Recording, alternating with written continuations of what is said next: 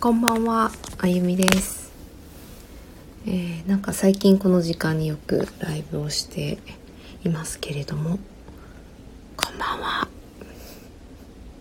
起きてる方いるかな？昨日もね、なんかアウトプット、最近ここアウトプットの場にちょっと使わせていただいてるので、昨日ですね、何について話したかな？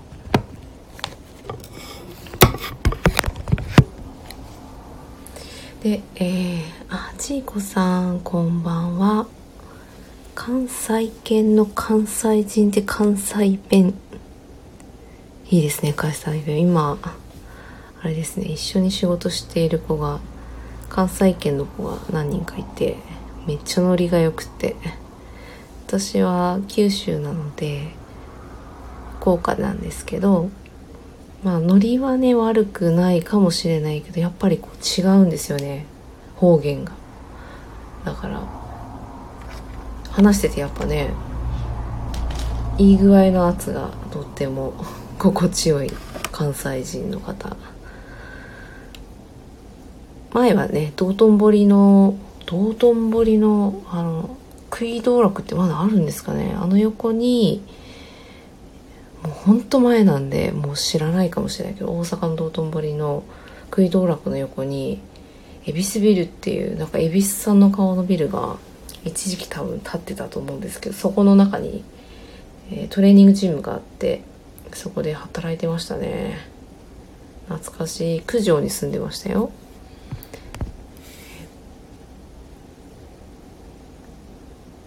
えー、っとあら皆さん。うちの片割れから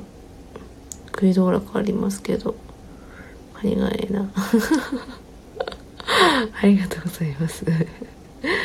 もうだいぶ昔九条から自転車で通ってましたよ。どうなんかな？距離感とかも全然わかんないしあのなんだっけ？なんとかドームの目の前にマンションがあって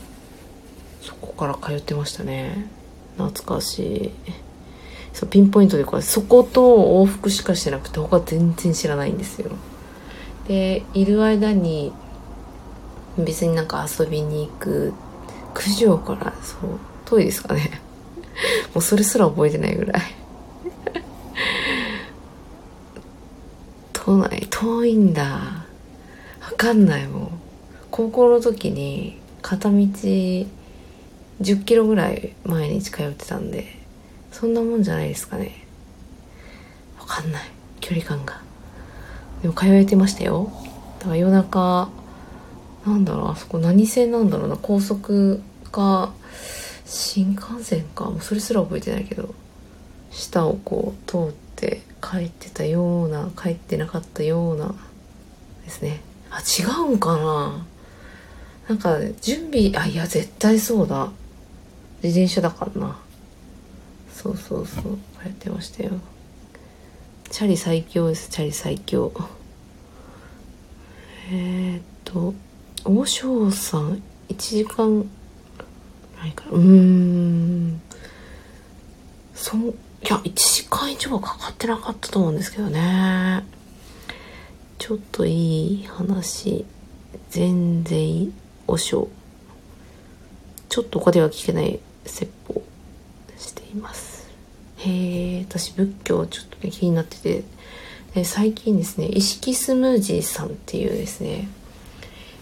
あれ会社なのかな？多分探すと普通にホームページ出てくるんですけどタイムウェバーっていう、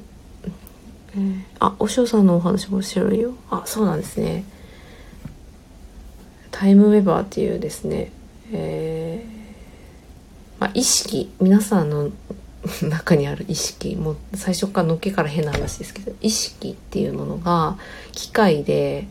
測れる言語化してくれるっていう機械がドイツですかねあれ。多分ドイツだったと思うな、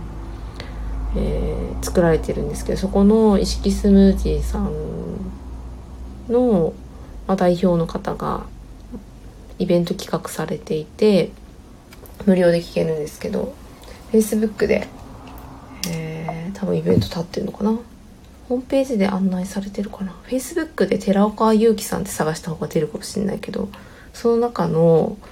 えー、イベントの中で仏教の研究されてる方で、まあ、お嬢さんかどうかわかんないですけどね。その話もなかなか面白いですよ。まああの覚悟して聞いてほしいぐらい変な話ですけどあんまりそういうところにこうアンテナがあんまりない方はちょっと聞き慣れない話ばかりで、えー、お茶酔いマフィアの香り引き立て茶柱立てて一気飲みさん。すごい長い。スパイスマフィアのすりむいちゃった膝小僧。それは痛い。サムヒデどういうことだろう。ヒデ渡辺さん。フォトグラファーなんですね。最近フォトグラファーの方とお仕事をしているというか、講座をですね、コンテンツを、えー、販売しているんですね。私、委託で事務局を受けていて、えー、まあ、裏方の仕事が主なんですけど、今度ですね、16日からかな？うん。フォトグラファーの方が大体クリエイターさんなのでいろいろやられるんですけどこの今の時代、ね、動画まあ私は音声でこうやって配信してますけどやはり動画でねコンテンツを販売してる方多くて。でその方はフォトグラファーなんだけれども写真の撮り方とか、まあ、構図の作り方とか私直接お会いしてあの講座をですねえー、受けさせていただいて、まあ、プロフィール写真みたいなのを撮ってもらったりとか、ね、つい最近したんですけどその方がですね今度ね講座するそのお手伝いを今度しますね。銭湯と山時折 DJ すごいな。幅広い。銭湯と山が気になる。ノート更新中ファッションを軸に様々なバイトして。へえおしゃれなんだろうな。写真って重要だなって最近本当思います。このバック。背景も今日さっき撮ったんですけど、今日久しぶりに本屋さんに行って、で、何が欲しかったって、まあ子供たちが本を買いたかったから行ったんですけど、あの、オラクルカードがですね、本を写してるくせにオラクルカードを写さないっていう本、オラクルカードが欲しくて、で、まあこう直感で買ったらいいよって言われて、まあ、別になんか占いが大好きだとかいうわけじゃないんですけど、あの、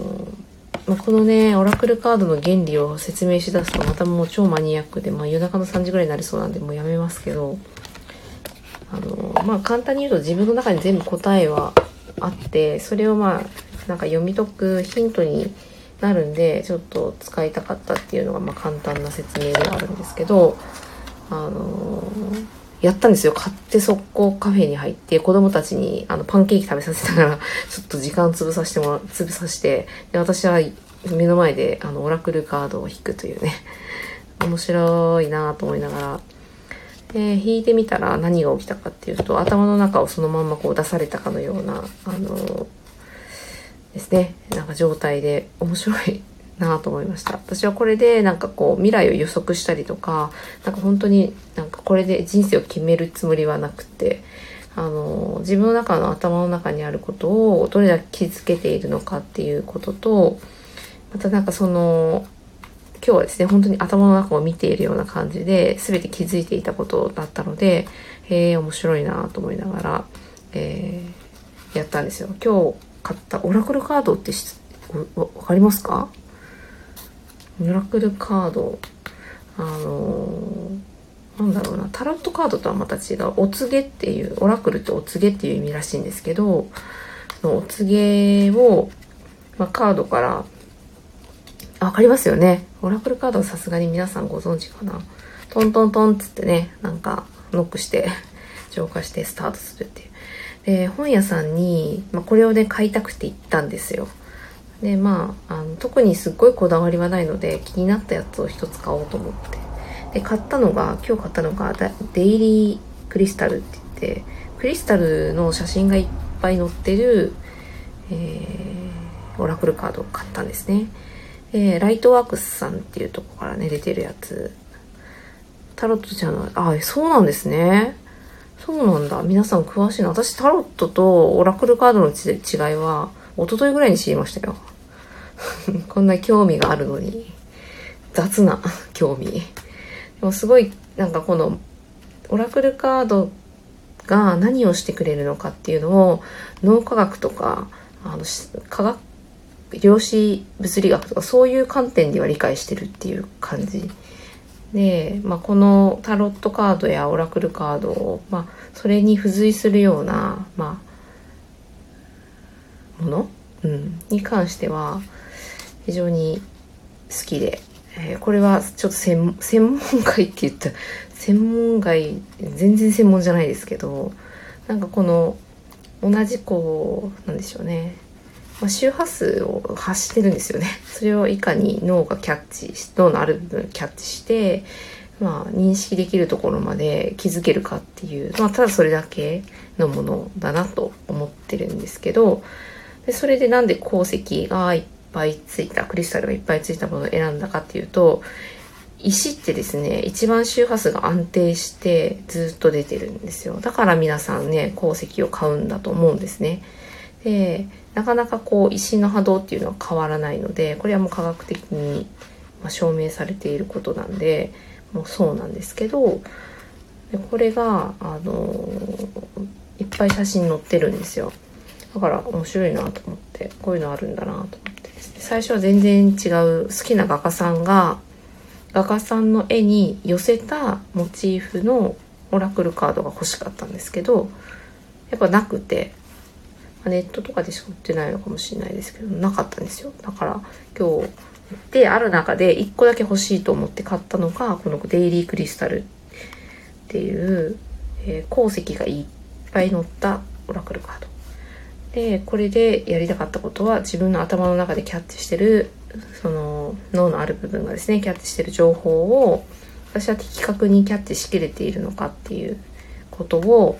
まあ、なんかこうシールツールとして本当はそのドイツのタイムウェーバーっていうのががすごいんですよね。でもそのタイムウェーバーのあ作った方それを考案した方があのおっしゃったのがこの機械は人間があの自分のその本来の力を取り戻した時にいらなくなる機械だよっていうのを言って、まあ、作られたっていう。でこれはもう人間がそれをその能力を思い出せばなくなるっていう機械だからそういう意味ではこのオラクルカードとか、まあ、タロットカードもそうなのかもしれないですけどあのこっちの方がまだこう自分の能力に気づくのにこう、まあ、現実的なツールというかね。なんかそういう感じがしていてで、まあ、これに「へーって言ってこう頼頼るというかこれになんかこう聞くっていう感覚はなくて自分の中の情報を知ってるこうね気づいていることとどのくらいの差があるんだろうっていうなんかちょっと検証チックななんか意味合いでオラクルカードを、ね、買いました。で今日初めて引いたカードがすごい面白くてで誕生石出てきたりとか私が最近買った鉱石が出てきたりとかではたまたなんか全然見たことないあのークオーツ系が多かったですね今日は。クオーツ系が多かったんですけど面白かった。本当にこの3つがまさか出てきてかつこれにまあちょっとしたあのー、言葉が載っているんですけどそこを読んだ時にまあなんか自分の中でうすうす感じていたことを言語化してくれていたと 寝てください、もう。おやすみなさい。そう、だからそれがね、面白くて。で、石の波動も、まあ、出てるし、まあ、そういう意味では、これは、すごく面白いなと思って、と今からやろうかなってちょっと思ってます。ステップさん、なんか前もステップ、ステップさんってね、何人も多分いるのかな。武道、武道さん、武道さん、筋トレや格闘技が趣味の大学院生です。量子コンピューターの研究をしています。おわすごいですね。量子コンピューター。様々なテーマで話します。どんなテーマなんだろう。筋トレいいですね。私、体育会系なんですよ。大体、手が。筋肉が大好きで、で専門っていうわけじゃないけど最近こう学んでいるのがキネシオロジーってご存知ですかね特にその中でも、まあ、筋キネシオロジー筋肉反射とかああいうのが、まあ、元なんですけど応用キネシオロジーとかカイロプラクティックの先生が考えたやつだったり他にも多分あるんですけどそういう類の筋肉で、まあ、いろんなものを読み解くというかあの体での体から発している情報。あでもそれもまあ意識かなと思いますけど、まあ、そういったものをこう読み取るっていう。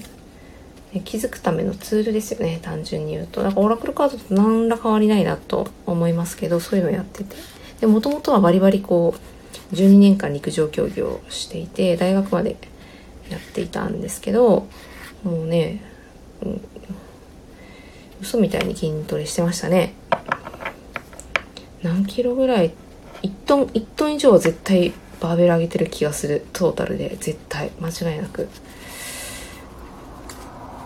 で卒業した後、まあ、一番最初に就いた仕事がパーソナルトレーニングの、えー、トレーナーをしていて、まあ、アスリートと芸能人とか、うん、格闘家の方が多かったですかね。格闘技が趣味って書いて。あの誇られてたのがシュート。相当昔なんでご存知ないかもしれないですけどシュートっていうのがねなんか、うん、流行ってた時にその選手はてたかな。あとお相撲さんはなんか割といましたね。私は paypay だったのでそういうこう超アスリートにつくっていうよりは、ま、一般の方のあのサポートにつくことが多かったんですけどその時に一番最後についた方がそれこそこの鉱石の、えー、先生で本を出版するっていうで本を出版する直前ぐらいに、まあ、私が辞めるって言って好きな鉱石をプレゼントしてくださって、まあ、それその頃も結構好きだったんですよ鉱石が。なんとなく惹かれていてで政治と一緒にいただいて政治を政治でねそのクリスタルを浄化するとかその時に初めて知りましたけど、ね、今も元気にされてるのかなでも本出してるからね探したらなんか見つけそうな気がしますけどそうやってなんかちょっとね昔から縁があってこのオラクルカードを買ったんですよね。でも今日ですね話したかったのはあの直感で選んだ、まあ、本がオラクルカードっぽかったなっていうね。そんなもんなんでしょうね。こう直感的にあの何かをキャッチするからこそあの手に取る。何もこうこの本を買うぞと意図なく言ったのですごい逆に楽しくて自分がどんなものを選ぶのかそれがねなんか面白かったですね。ちょっとやってみようかな。本を読むかこれを一回やるか。やろう。で今日買った本が「進化思考」っていう本で生きる生き残るコンセプトを作る変異と適応っていうことが書かれていてでこのキーワードがですよまた面白かったんですよね。変量擬態結出増殖転移交換分離。逆転融合適応解剖と系統生態予測。ねなんか思考とどこにどういう共通点があるのかなっていうようななんかキーワードをたくさん並べている。ただねこの思考っていうのは相当これから重要なキーワードだなと思うので思考できない方っていうのはですねきっとこうね進化思考って書いてあるけど変異もできなければ適応もできないんじゃないのかなとちょっと思ったりしています。あとちょっとこれがねピンと気になってでもこれデザイナーさんビジネスデザイナーさんとかカヤックの代表の人がおすすめしてる、ね、なんでこれが気になったのかは読んだらわかるんだろうなと思ってますけど、えー、のっけからダヴィンチ行動の話が出てきた。ね。もう最近新世紀科学が気になりすぎて、まあ、ずっとなんかその新世紀科学をこうぐるぐる書く動画見たりとか気持ち悪いですよね。してますけど。このね「図」とかこういうのがね最近興味があるんですよね。あと数字？数。数って数っていうか数字ですね単純に。数字が気になって数字の勉強をしたいなと思ってるんですけど、うん、この物の形とかフラクタル構造とかですねそういうのに最近はものすごく興味があったりします。これがね科学的に分か科学的に分かっていることってもともとあったことを科学が見える形にしているだけだっていうのを聞いてもう相当納得でだから見えないものはもっとあって科学が、まあね、進歩するっていうの言うのがなんかイメージ的に合ってんのかよくわかんないですけど。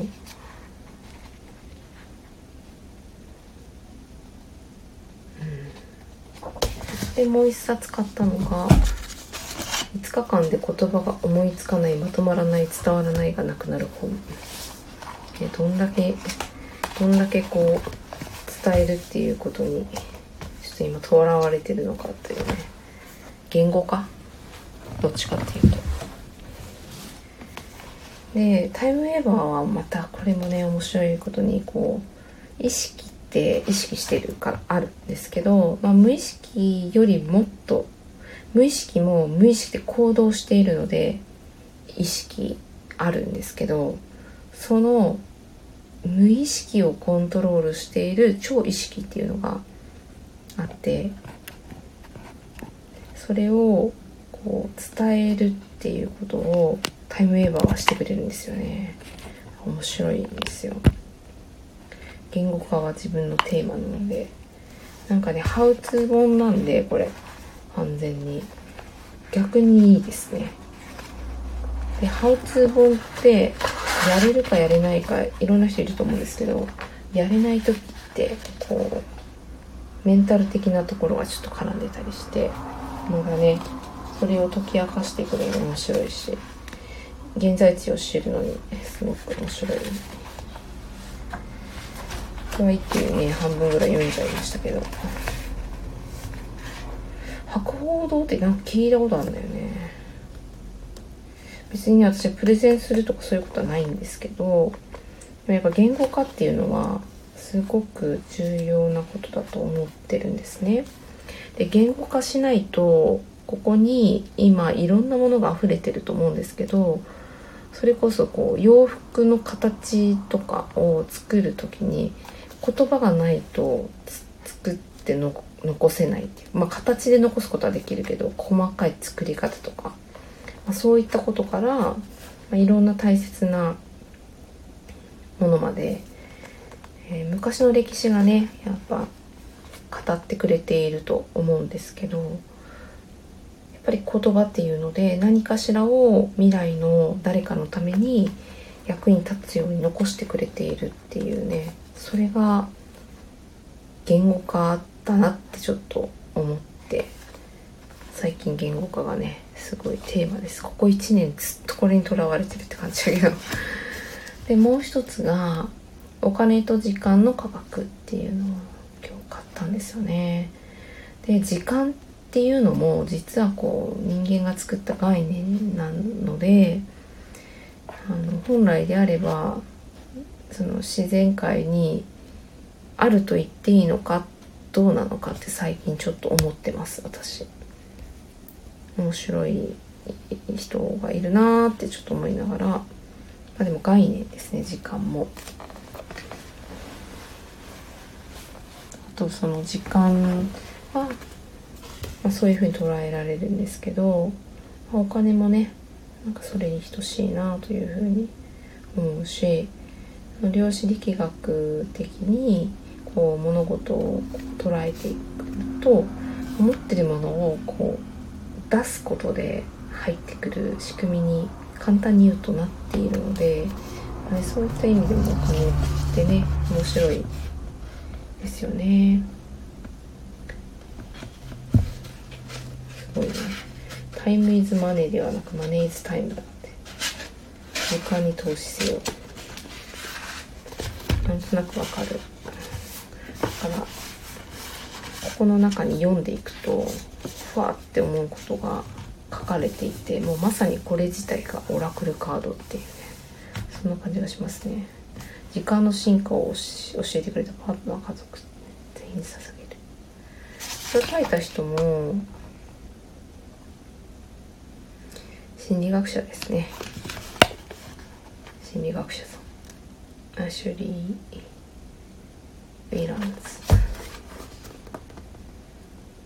タイムパワーからタイムリッチ。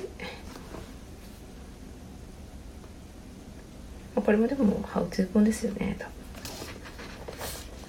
まだ読んでないですけど買っておこうと思って。ち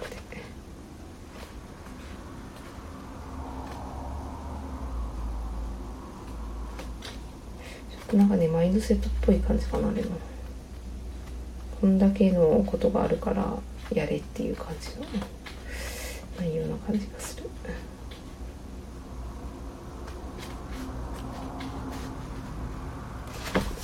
でもう一つがこれ持ってたやつなんですけどマックス・ロックウェルさんっていうね脳科学者のオックスフォード卒のね脳科学者さんがいて私のお師匠なんですけど何のお師匠かっていうと脳の仕組みとか、まあ、脳科学とか脳神経学生物学とかがまあ専門なので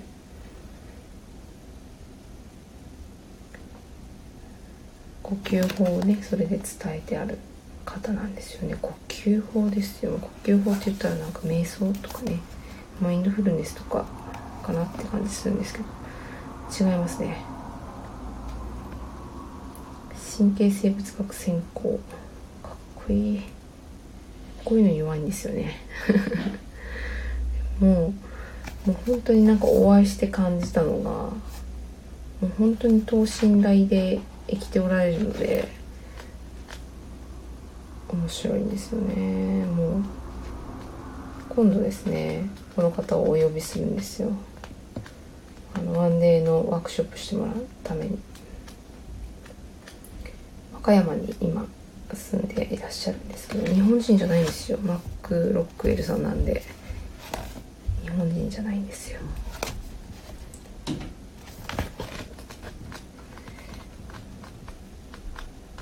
でもね1年ぐらいも学んでるんですよ。で呼吸法を実践して。面白いですよ。何が面白いってやった後の変化が分かりやすいし明確でなんでこれをしているのかっていうのがもうね分からず分からざる得ん状態でやるから相当いいですね。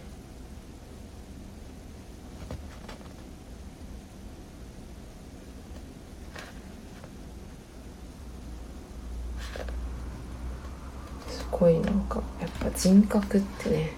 人格がどうやってできるかとかそういうことからね学べる。ちょっと本を読むのが楽しみですね。じゃあオラクルカードしよう。何しようかな。クリスタルリレーションスプレスプレッド。これでやったんですよ昼間。政治を解きますかね。私もこの政治がね政治を解くのが大好きでもうなくなってきて買わないで今日買ってこようと思ったら、ね、大好きなんですよ。政治がね大好き。触り心地もすごいいいんですよね。もっと早くにちゃんとこれ知っとけばよかった。それ結構日が経つんですよね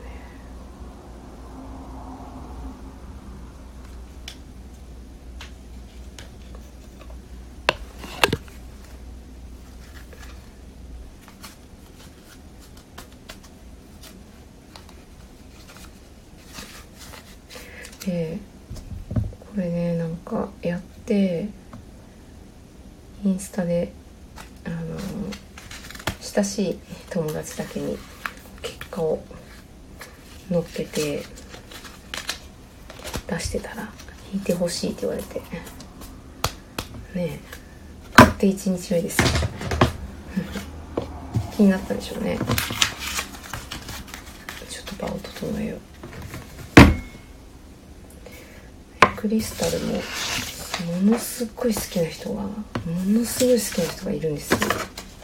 そばに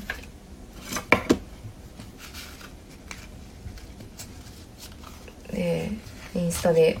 ストーリーとかその方も上げられてるんですけどそれにコメントするとおすすめのやつとか送ってくれてでもクリスタルもまあまあねあのいいお値段するんでそんなに買えないんですけど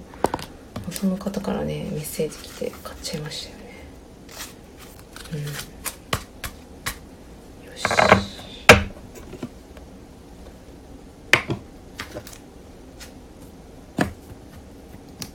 いや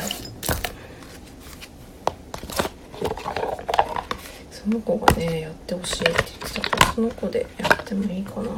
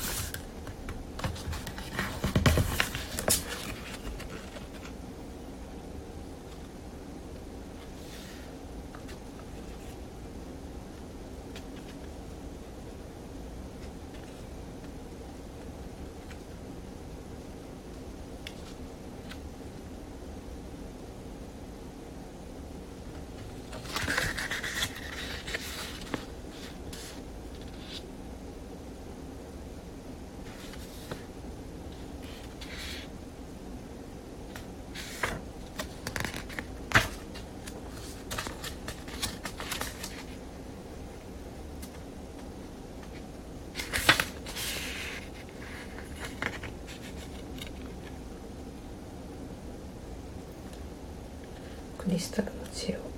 受け取る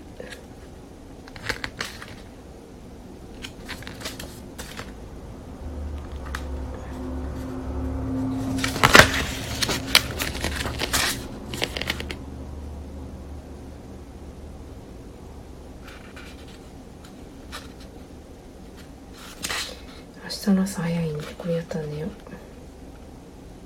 読みかけの本読みながら。基本しようか。なえー、デッキをカセットカード1枚手に取って。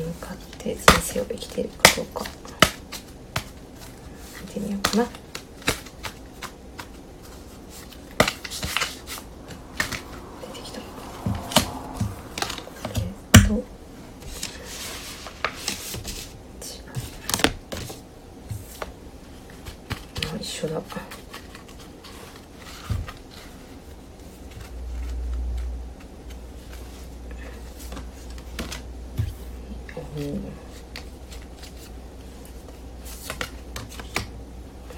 あんまり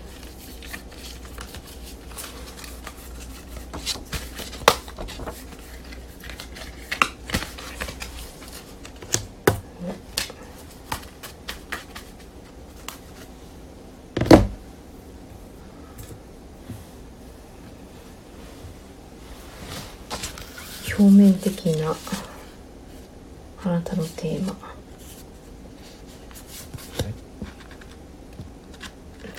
ブラック開催とですねブラッやないとか。明確な境界線を引く。これ私も出たんですよね。明確な境界線を引くことで健全な人間関係を築くことができます。しかしそのためには人に何か頼み事をされてもノーと言わなくてはならない場合があります。自分を大切にするために自分のニーズと他人のニーズを区別しないといけません。それを見極めることを習慣にしましょうですあなたのどのような境界線を引く必要がありますか？あなたにとって譲れない部分は何でしょうか？また柔軟になれるのどこでしょうか？えー、多分私エニアグラム心理学っていうのも学んでいて多分9なんですよねその中で、えー、ちょっと優柔不断とかが出てくるとその9番の方っていうのは決められなかったり人に流されたりとかね誰かに決めてもらわないと動けないっていう状態になるんですよね。まあちょっとね不健全に陥ってるとこのカードが出てもおかしくないなとは思いますけど。えー、相手との関係における潜在的なテーマがうんと。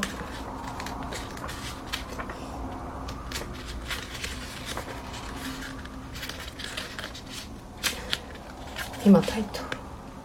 グランディングをする。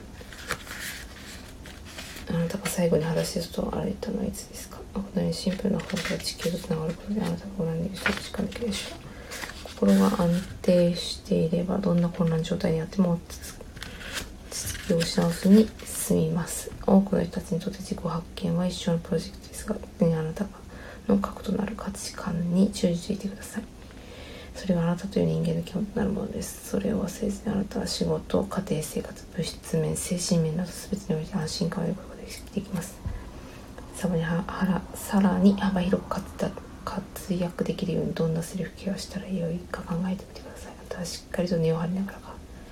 飛躍するでしょう。何かあなたの基盤を揺るがしたものはありますか？自分はグラウンディングができていると感じますか？地球とつながる。最近ね9番の人気になるんですよね。気になるというかなんか良くも悪くもこう世の中とこう逆行してるような感覚が私の中ではあって。感じてる人はまあ食らってるんですけどね。そううんどっちかなってずっと思ってましたけど。3番。現状。アクアマリンですね。面白い。アクアマリン。アクアマリン。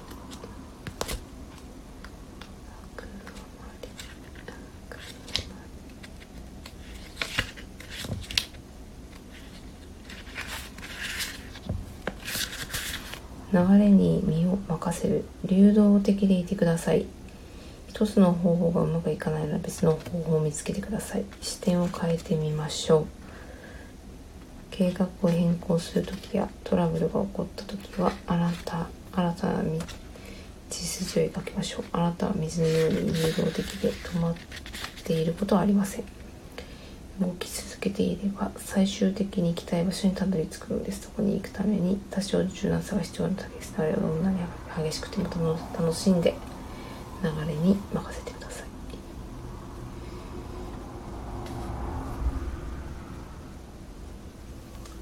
なぜあなたは結果に執着するのでしょうかもっと柔軟であればどんな課題結果が得られるのでしょうか想定以外の変化があった場合あなたはどのような態度をとりますか私は人生の流れに身を委ねます。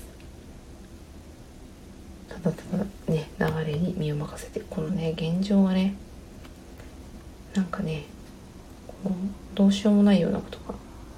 あるのかもしれないですね。逆らってもねどうしようもないみたいな、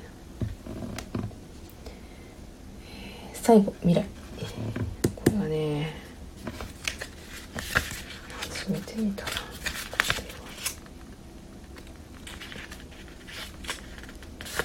アズライトゲッレザーフォーカス焦点を当てる。人生の一つの分野にレーザレーザービームのように焦点を当ててください。一度に一つのことだけに集中すれば結果として全体的な生産性が上がるでしょう。人生は慌ただしいものであなたの手法八方に引き裂かれるような気分になることもあるでしょう。自分を律して集中力を保つことで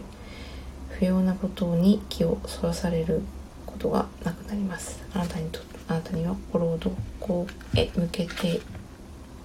いるコントロールする力があります。その力を利用してあなたの思考の手綱を握ってください。出た思考。本当の目的地へ向かう道から外れないように。この4番の未来っていうのはクリスタルアクションを見てと書いてあるので目標を叶えるための自分の集中力を利用しますとアファメーションを唱えましょう。今日は一つの課題を選びそれを終わらせてから次に取り掛かりましょう。でこんばんは。なんかいろんな人が入ってきてくれてたけどプロフィールを読んでおりませんでした。えジーナさん。ありがとうございます。スピリチュアルな気づきを共有できたらと、自分だけ思ってるのかと思ってることを話してみるとあるあるとなること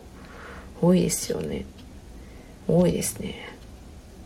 今、えー、オラクルカードを引いておりました実は本を買ったと見せかけて私は本当はオラクルカードをなんか一つ買いたくて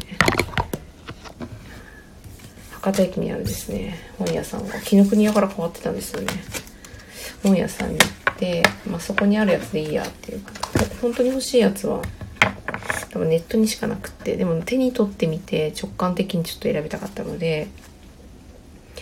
直感的に選ぶと言いながらも、えー、あれを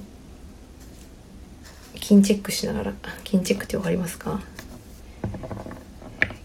金キニシオロジーって言ってオーリングみたいなこうチェックあの体のねあの反応を見て決めるか必要なものを選ぶやり方があるんですけどま糸をね、えー、読み解いてそれに対してこう反応する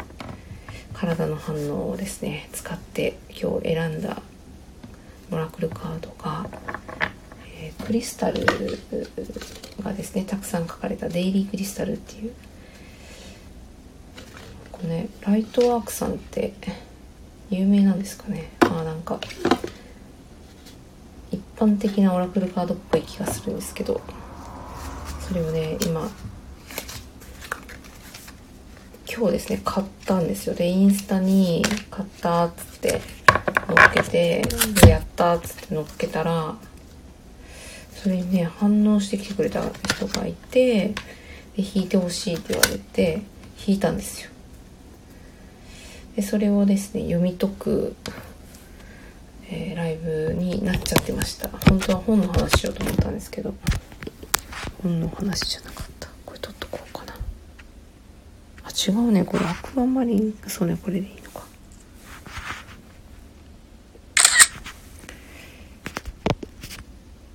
音声だとカメラが使えていいですよね。レジーノさんはスピリチュアル系の言葉好きなんですかね？私はスピリチュアルというよりはこう体のこう能力として、えー、それ直直感っていうとねちょっといろんななんかこうイメージの違いがあってあれなんですけど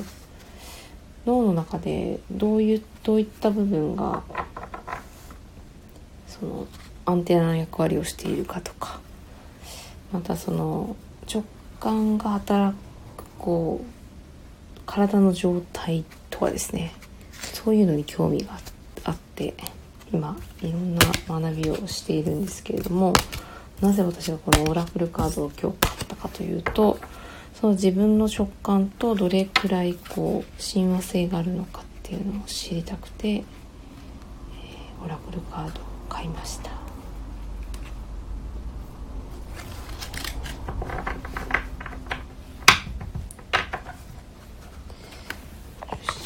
なんか1枚引きしたいな自分のために引こう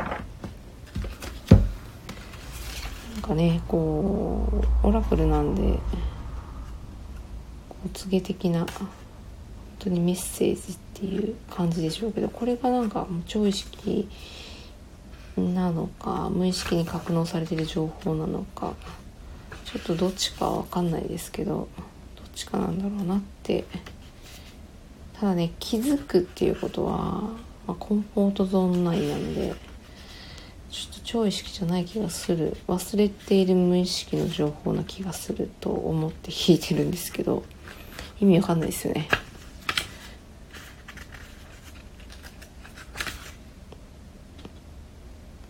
マンスリーメッセージ。クリスタルカードリーディング。頭の中に質問や目的を思い浮かべ3枚から5枚のカードを引き横一列に並べましょう。何枚かのカードを組み合わせることでリーディングに深みが出て、えー、現時点であなたの人生のストーリー展開やテーマを理解できるようになります。クリスタルのエネルギーと、えー、メッセージはあなたのスピリチュアルな探求をさらに深めてくれるでしょう4枚引きたいね。4枚引こうかな。で今ですね私はいろんな講座をこういろんなっちゃうな。自分がねあのお伝えしたい内容の講座を、えやりたいと思っているんですけどそれと相反して今やってる仕事が強烈にこう実務的に来ていると、まあ、この折り合いをねどうつけるかがすごく今テーマで。えー、今の仕事の整理の仕方。について一番心地よい方向性を聞いてみたいなと思います。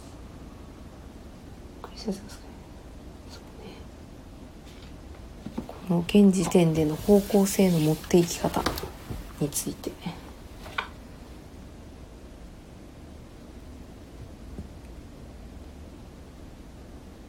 意識を向けるのは何なのか。多分意識を向けるのは健康なんですけどね。意識を向けるのは何なのか。聞いてみようかな。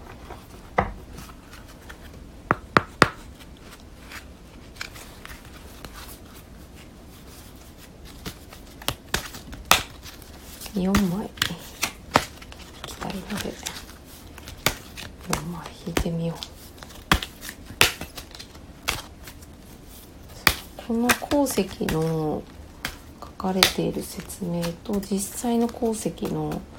ま、周波数があって体に影響を与えるどんな影響を与えるかっていうのが多分あるんですよね。そこまで私詳しくなくて、えー、それを知りたいんですよ。鉱石の持つあ鳥肌立ってきた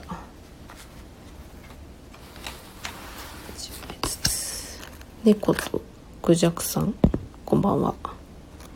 オラクルカードを、ん？あなたの悩みに猫がオラクルカードを引き、クジャクが現実観点であなたの悩みにお答え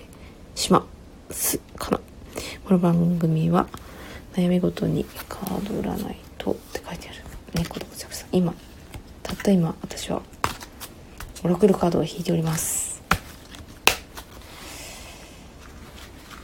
鳥肌立ちましたね。なんか感じますねなんだろう猫さんにかなすごいなんか すごいなんかカラフルな、おお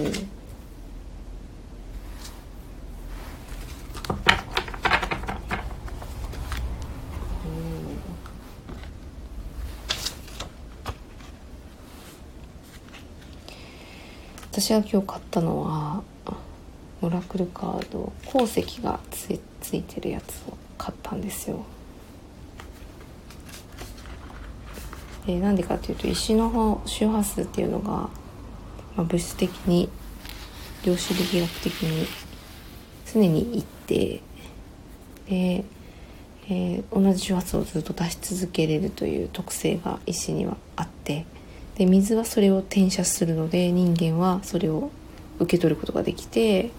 でかつ、まあ、どのものも周波数があってその物体を維持しているのでもう本当にねその共鳴がどこに起こるかっていう不具合を起こしているところにちょっとね、えー、共振性共振してくれて整えてくれるのかなって。ただその周波数が乱れる原因っていうのもあるあるんですけどそれはもう思考なのでこれもねなんか科学的に証明されていることでもうねこのカードの力石の力をいかに使いこなしたとしても使わないと戻るっていうことが起こるのはまずその方のもう本当に考え方意識の、まあ、意識っていうとちょっとねスピリチュアルっぽいんですけど、まあ、どういう思考パターンを持っているのかっていうところが一番実は影響を与えるのでいくら周波数をいじったとしても音差とかですね音差とかこういう鉱石カードとかあと今日薬絵に息子が興味を示してちょっと面白かったですけど、まあ、物のから与えられるねそういうエネルギーをいかにこう受け取ったとしても体から痛みや不具合のサインが出るということは大元なんですねその思考がきっ。かけを生んでいるとそれがですね私が今載っけているこの緑の本に割と書かれていますその他のやつはなん今日ね本屋さんに何の目的もなく、えー、子供たちが本を買いたいからついていったぐらいで私はでもオラクルカードを買いたかったんですけどね。オラクルカードを買いたかったけどその他の本はそんなに買いたくなくてワクワクしながらでもだんだんだんだん本を選んでいる自分がいてそれで手に取ったので何かメッセージが入ってるんじゃないかなって思って今一冊半分ぐらい読んだんですけど入ってましたね。やっぱねオラクルカードっぽくないですか？なんか。じゃあ読み解きます。大体はですね私は発達支援をしていてどっちかっていうとそのいわゆるあのものこう環境ですねその子に合った環境を整えて学びやすい場所を作ったり暮らしやすい場所を作ったりっていうのを、まあ、ずっと昔はやっていたんですけど今はさっき言ったようにもうねそういう体の仕組みを知ったので、ま、そういう方面からとあとはこういう周波数とかもね、えー、修正してくれるキンキネシオロジーキネシオロジーという手法を使ってサポートをしていますけど結構いいんですよ子供たちに。簡単だし。だか簡単だからね良さそうでどうかなって思うとこもあるんですけどね。まあでも意図を持ってやる必要があってまあその辺ほんとこういうのに似てるなと思うんですよね。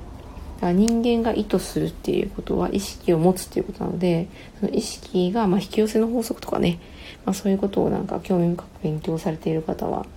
科学の世界に行っちゃう行っちゃうと必然的に思うんですけど、まあ、どういう原理でねそういうことが起きているのかっていうのを知るとますますそれをね知るに越したことないんじゃないかなと思うんですけどね。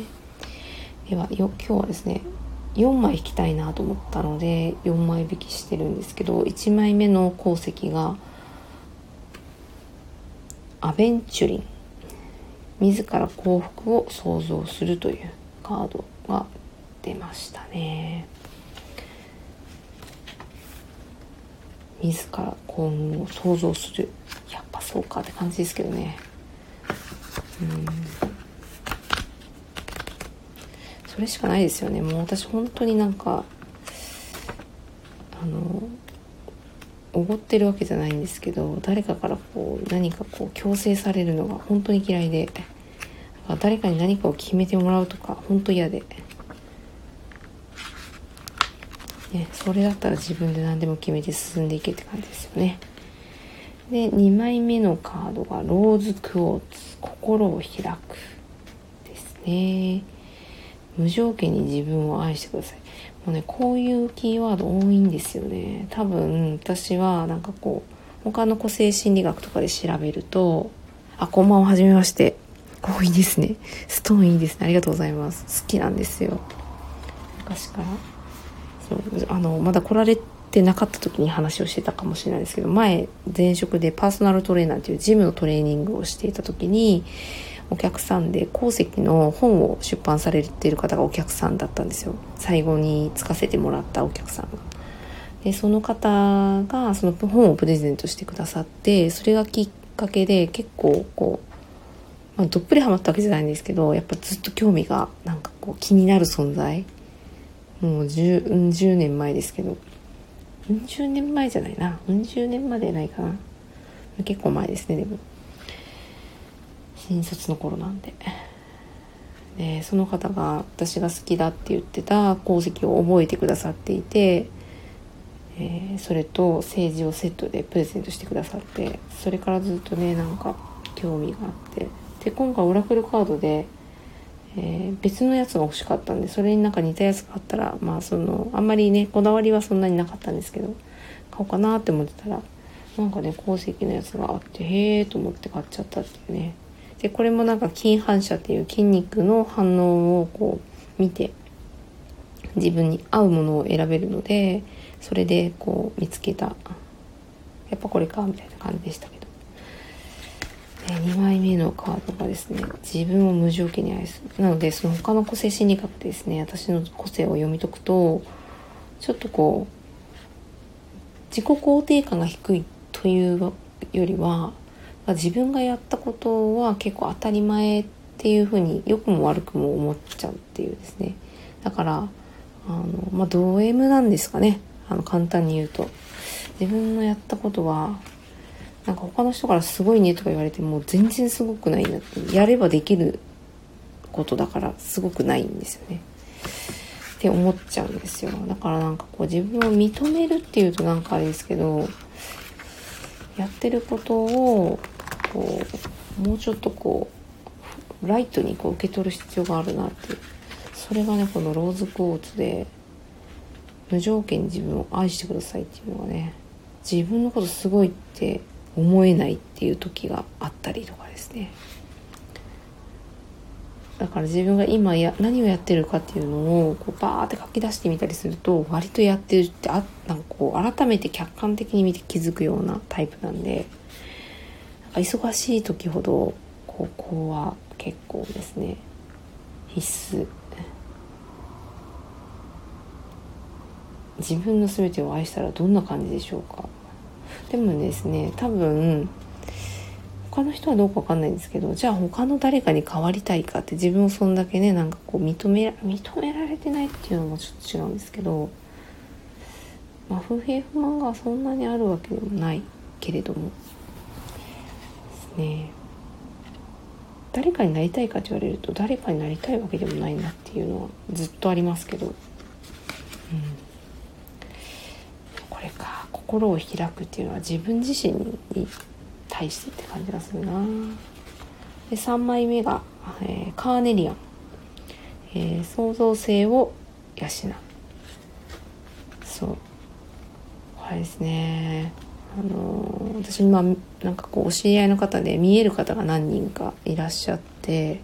で頼んでもないのにその人のお友達なんかこうねなんかちょっとレストランで集まるようななんかちょっと何人かでイベントみたいなのねやった時に参加者で来られて私は主催ででまあなんか司会とかしたりしてたんですけど、まあ、大変だったんですよ。全部もう会場抑えからに全員の連絡調整で子供たちも来るんで子供たちのアレルギー聞いて食事のセッティングしてでレストランの方と打ち合わせしてどんな流れでやるかも決めてどんなものを準備するか全部やってたんですよ。でものすごくそれはもうあのなんだかなまあボランティアみたいな感じでもうそれはそのイベント自体は、まあ、そういう趣旨でやってたので、まあ、何かこう仕事としてやってたわけではなく、まあ、やれるからやるっていう感じでやってたんですけどそれ以外に仕事があるのででお母さんもしてるし自分の他のねやりたいこともやってるし、まあ、全体的にこう忙しくなるじゃないですかやっぱそういうことをやると。大変って言われるのは当たり前やろって思うんですよ。でも大変って思うのは手伝いよみたいな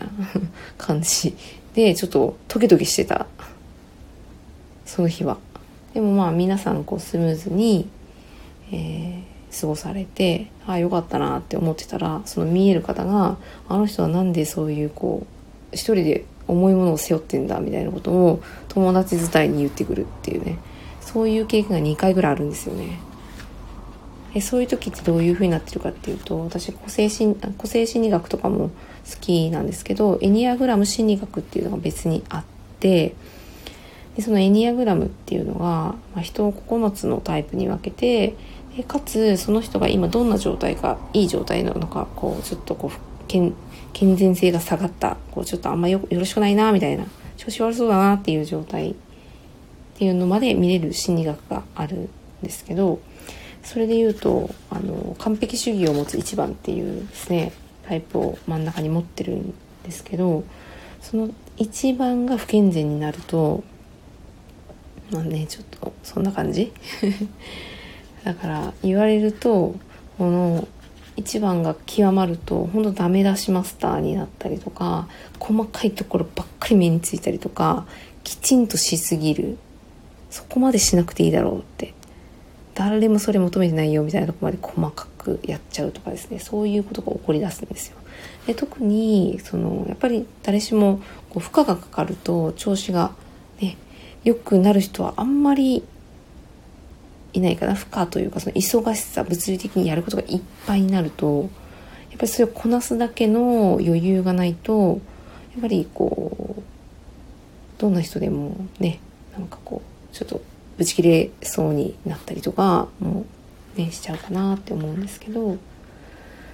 そういった時にですねもうこのカーネリアンで創造性を養う。ちょ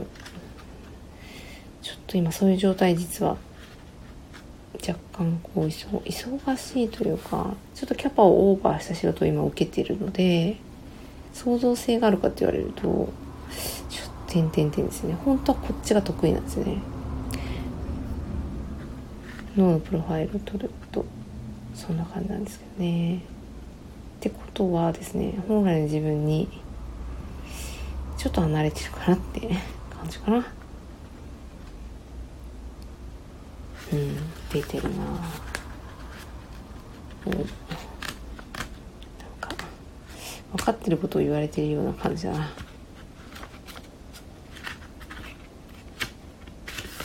最後が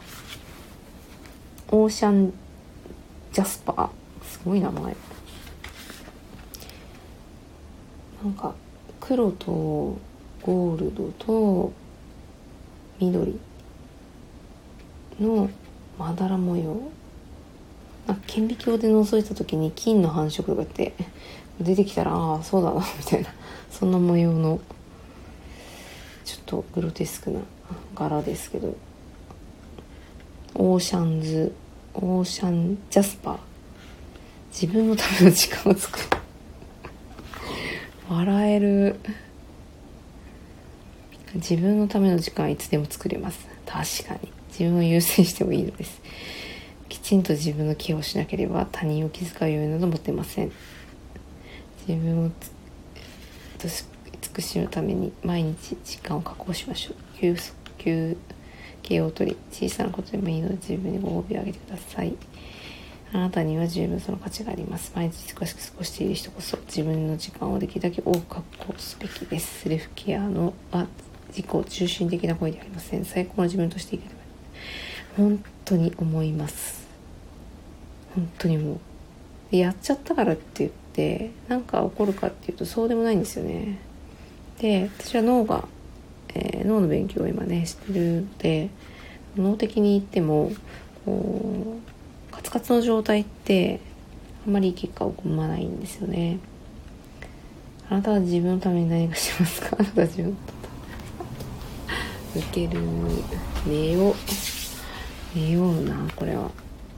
私は大切な自分をいたわります。寝ますって感じですね。明日もちょっと朝早起きして、えー、呼吸法お師匠この緑のね本を書いてる方私のお師匠なんですけど。面白い本当に。すごいなこれ。出ますねこれも写真撮っとこう。面白いな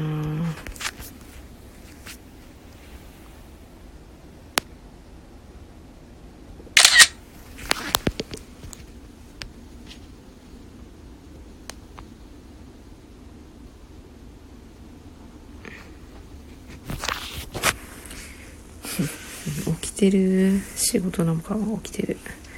寝ながら寝ないが。ということで、えー、2時になったので寝たいと思います。またこれやる面白いやるかも。オラクルカードライブやるかもです。興味がある方は是非また見てください。おやすみなさい。